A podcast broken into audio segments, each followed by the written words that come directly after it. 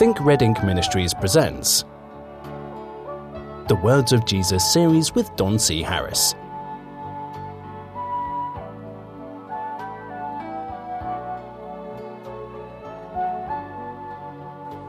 Hello, my friends, and welcome once again to the Words of Jesus series. I'm Don Harris, your very, very happy and satisfied host. I'm doing what I love to do, which is to wade through the red ink in the scriptures and hear what Jesus had to say. Um, today we're starting in chapter 32 of the Words of Jesus book, and um, this is when Jesus heals the Gadarene.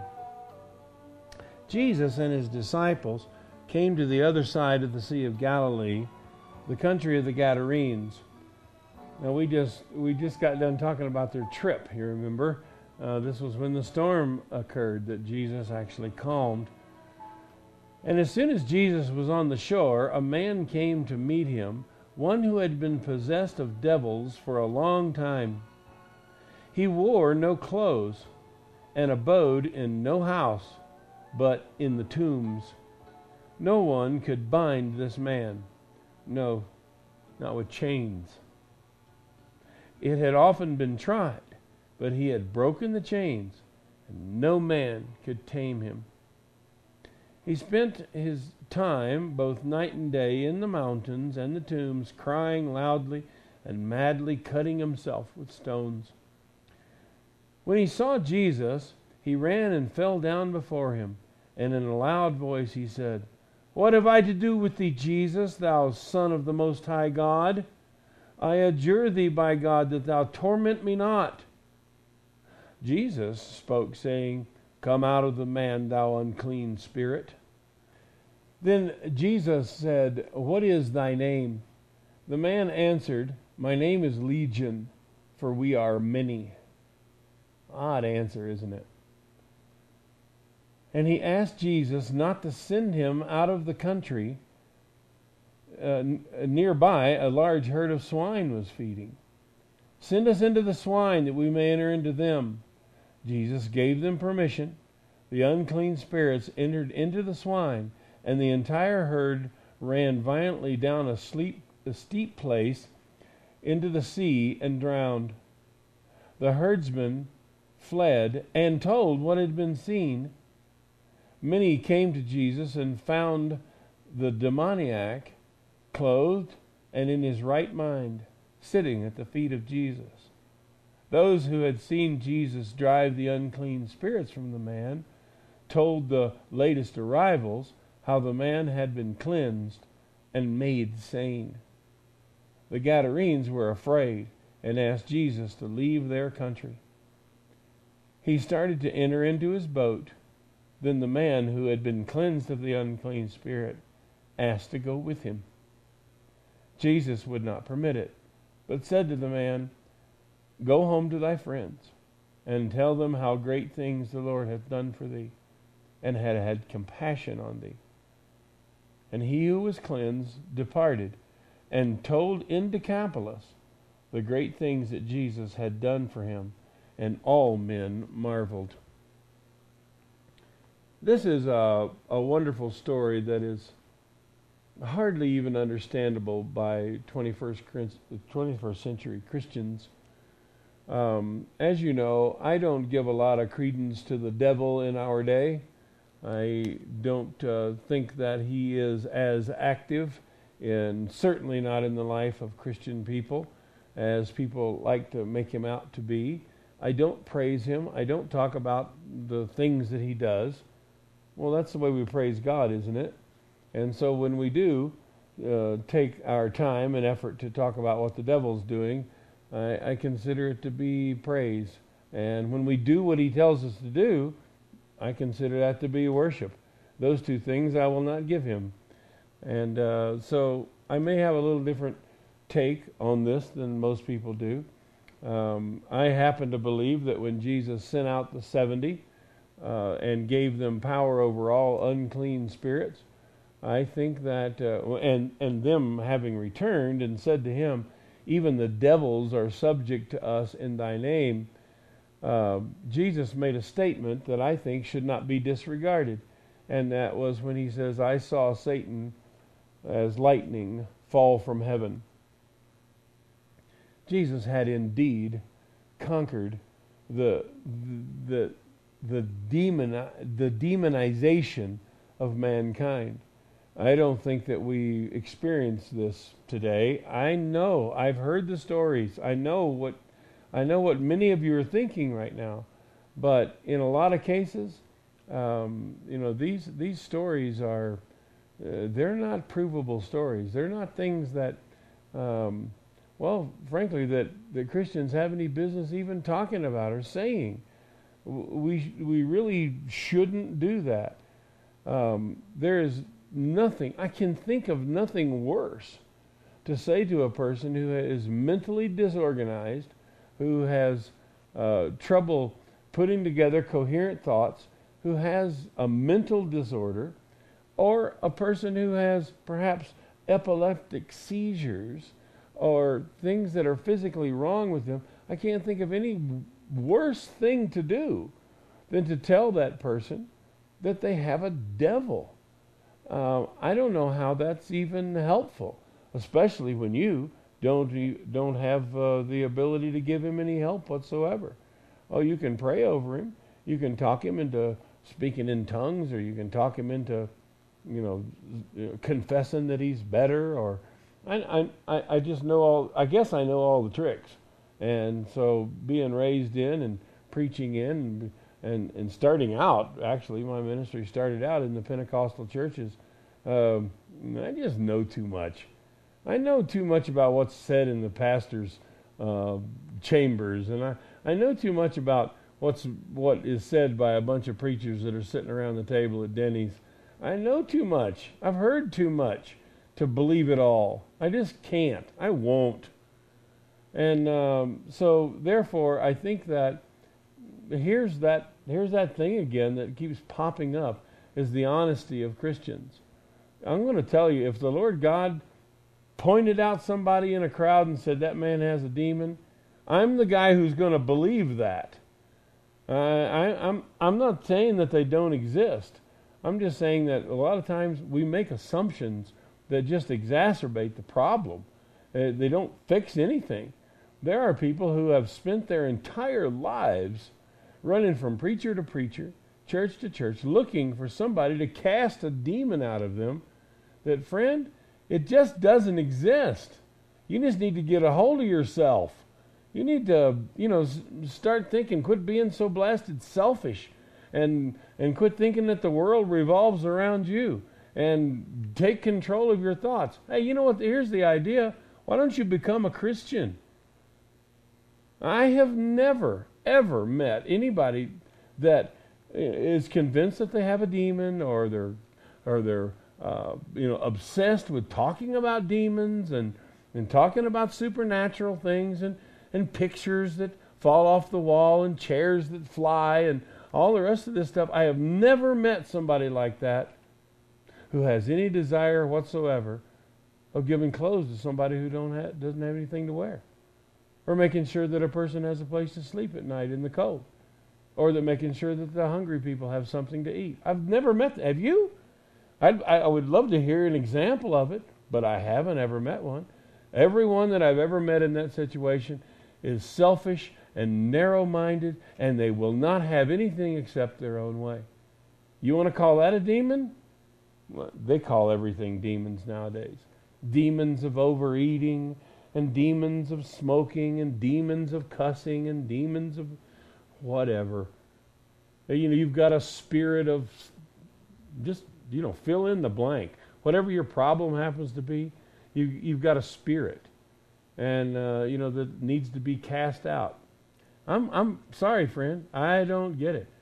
I've also you know the people that and you, I, and you need to know that I've had experience with this.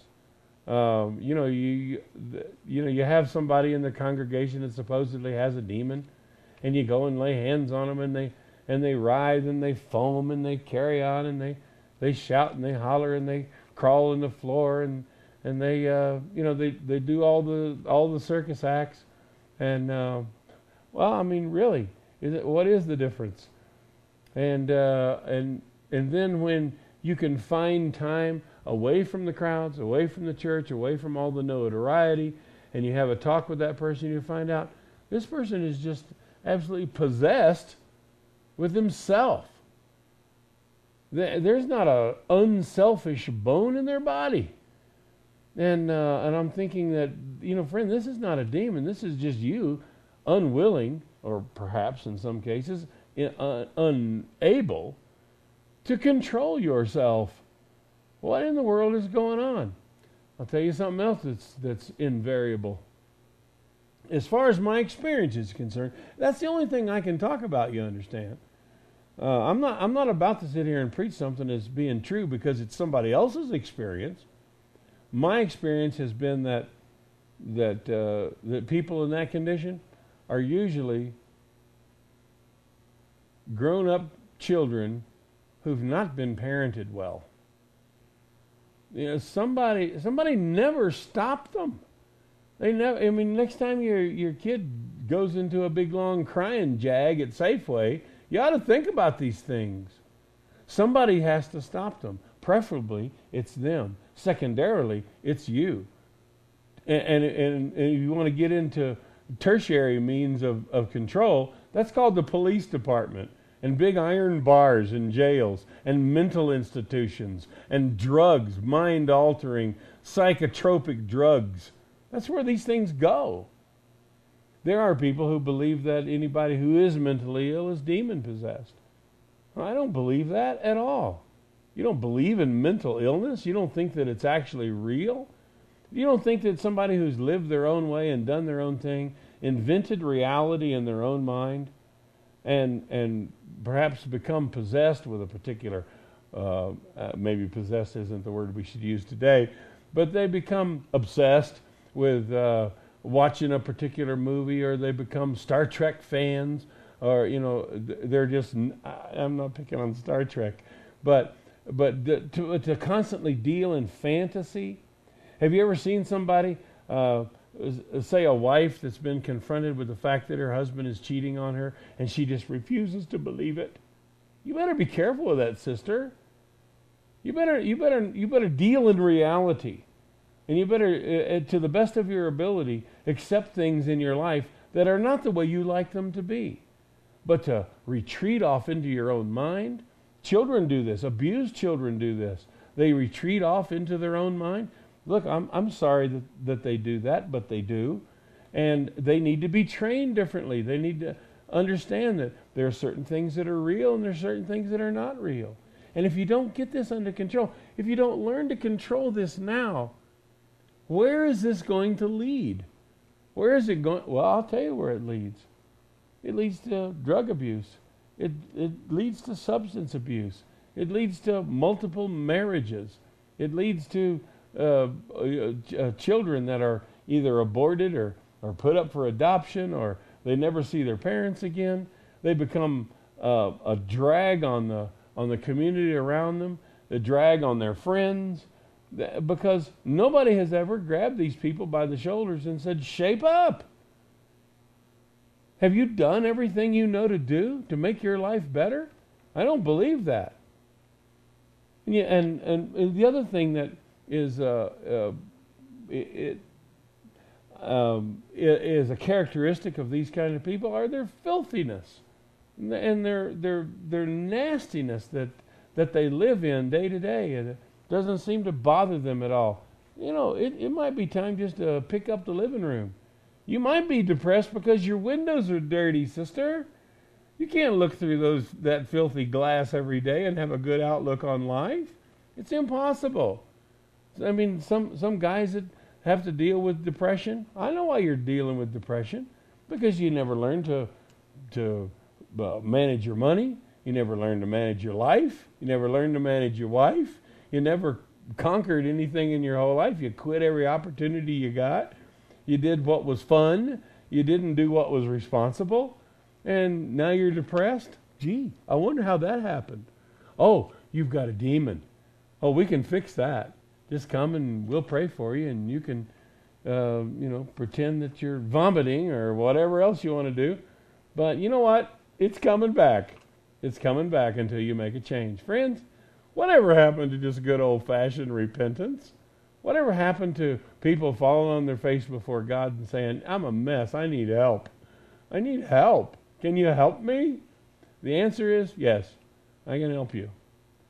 Uh, you know, you, cry out to God and, uh, and, and look for Him to do something in your life. You're going to be light years ahead of people that are just on Prozac.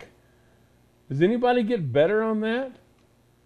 Uh, and then and then you take into account the, some of the churches that are just stymied by these problems. They do not know what to do with that person in their or persons in their congregation that have these problems. They don't know what to do with them. So what do they do? They they send them to the world for help. This is so, unnecessary. Do you realize how many Christian pastors are going to kill themselves this year? Do you realize how big this problem is? The depression, the, the anxiety that people, the preachers and church leadership lives under day to day? There's got to be a reason for that. There's got to be something that's missing here. Is the power of God sufficient or is it not? Look, most of this it has to do with us applying whatever power, whatever abilities we have in wrong areas. That we, we try to take our, our own strength and, and create uh, more spiritual beings of ourselves. Well, how are you going to do that? Are you really going to take something that was that was conceived and started in the spirit, which is your salvation, and be perfected by the flesh? Paul asked that question. Is that what you're going to do? You're going to use your fleshly power uh, to, you're going to be just determined. You're going to have a, a strong will. You're going to have people admire your willpower to not do whatever it is that you feel like is, is the wrong thing to do or to do whatever it is you feel is the right thing to do. There will be people that will listen to this message and others like it that, that are determined to make a change in their life. And they might they might go to church. They might uh, they might go down to the to the uh, to the the flop house down there and, and cook for some of the people that uh, that are hungry, or they might you know work in Meals on Wheels. They might be a, a pink lady at the hospital, trying to make their life better. But uh, friend, what you're going to find is is you're you're painting uh, a house that's falling. It, it, it might look good for a while, but you know, it's, it's not going to stand.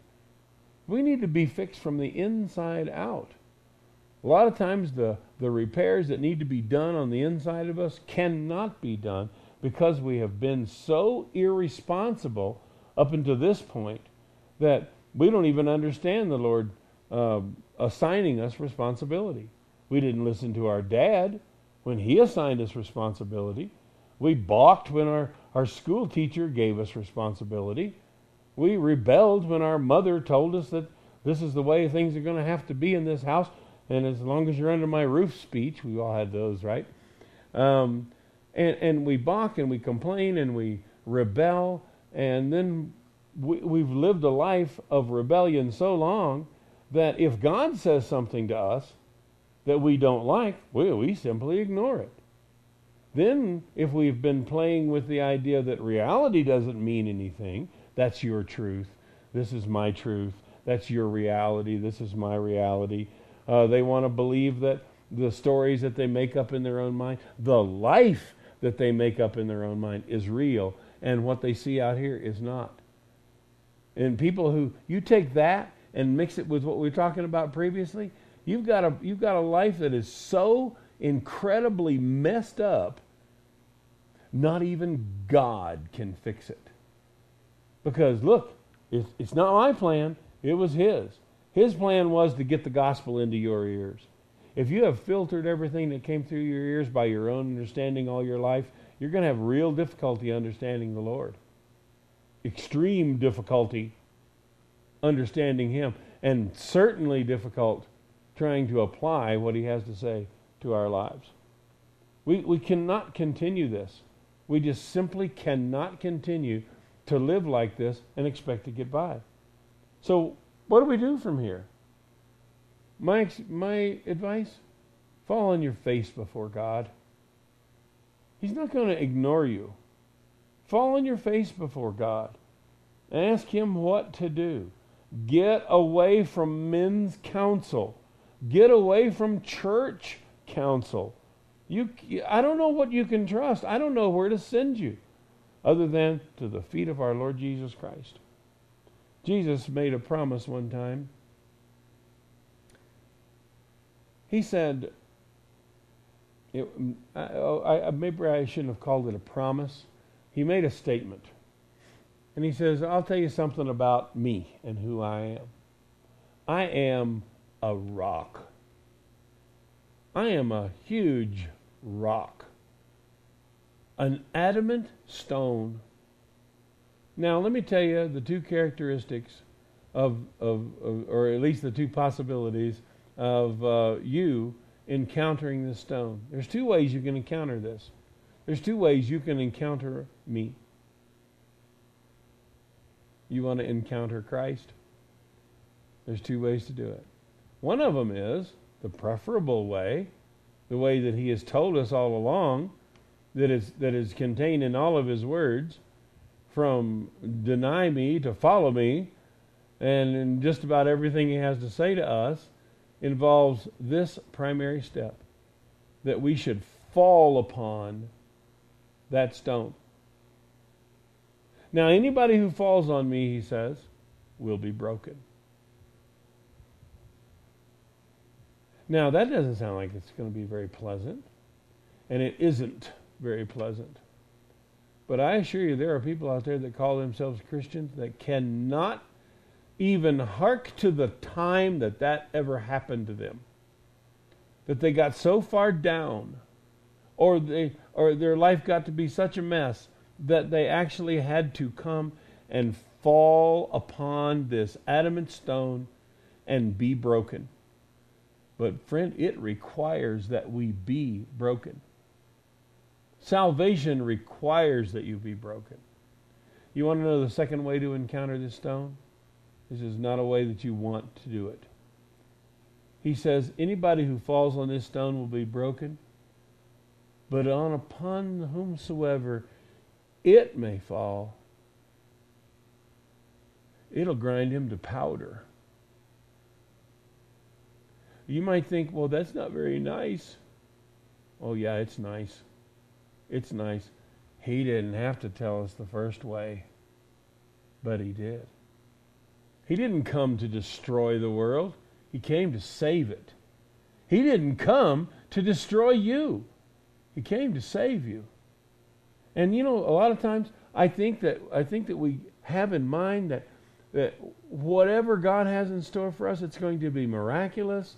There's going to be little bluebirds tweeting. There's going to be not a cloud in the sky, and it's it's going to be a wonderful experience. I'm going to feel all Twitter pated and goosebumpy, and I'm going to be happy, and I'm going to have a stupid grin on my face the rest of my life because I've encountered Jesus. That's not what he said. You give me a man. I'll tell you what. Uh, we had a we had a man visit here for Tabernacles one year whose life was a shambles. But you know what he did? He fell on Christ. When he got up, he wasn't necessarily smiling. He wasn't necessarily happy. Might have had a black eye, a broken arm. But he fell and he fell hard. But man, oh man, what a difference in his life. You talk about being loosed from from from drugs instantaneously to I mean to to to walk away from that situation with hope that life can be different. Do you know when somebody is really down and out, when there's nothing under their butt but concrete, it's over for them? When they're in that situation, do you know why change means so much to them? Because any change is better than what I have now. I'm wondering sometimes if that's not a prerequisite. Jesus said that uh, there is such a man that comes into the kingdom of God and repents. And he says, You need to know that when a man does come and says, I, You know, I want to make a change, he falls on that stone and he does want to repent, he wants to make a change, he says all the angels in heaven are, are happy that this has happened to just one person. More so, now listen to this, more so than a hundred who need no repentance. Friend, that I, I know I know that goes against uh, a lot of uh, you know modern theology, but there are people out there that don't need repentance. Uh, I've I've known people like that. Perhaps you have, that just don't have that propensity for sin like old Don's got. You know, just tell me the wrong way, warn me not to go there, and then go do something else for a minute because I'm going to walk down that road and just see what's down there. I don't know what that is. Some people don't have it. I do. So I don't understand the one who doesn't need repentance. But there is such a person that needs it. They need repentance. They need change. It's time to stop what you're doing and do something else. My advice to you is fall on that adamant stone. Fall on Christ. And if if if his words beat you up, you know, just smile and take it. Just smile and take it. Somebody's going to beat you up. Somebody's going to do it. It might be your enemy. It might be the police department. It might be the medical industry. They might take your mind with psychotropic drugs. Somebody's going to ruin you. Somebody's going to take advantage of you. Somebody's going to rip you limb from limb and throw you out to the birds. It's going to happen. You don't think your life is just going to get worse and worse and worse, and then one day you're going to wake up in heaven, do you? Oh, one day it'll be worth it all. You know what? There's no guarantee it's going to be worth it all. You might lose everything you have and your soul too. So if you've got to be broken, if you've got to be beaten up, can I recommend somebody? Let the words of Jesus Christ find their way into your heart and into your life into your brain. Make these decisions with good logic and, and good common sense and make a change in your life. Watch what happens. It's going to be wonderful. It's time for us to go already. All right, friend. Till I see you again, think red ink. Okay? Bye bye.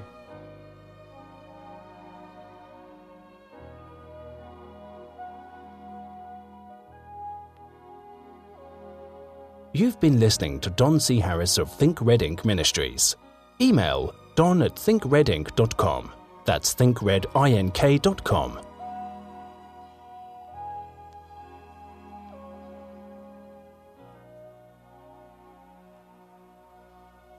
Join us again for the next episode in the Words of Jesus series.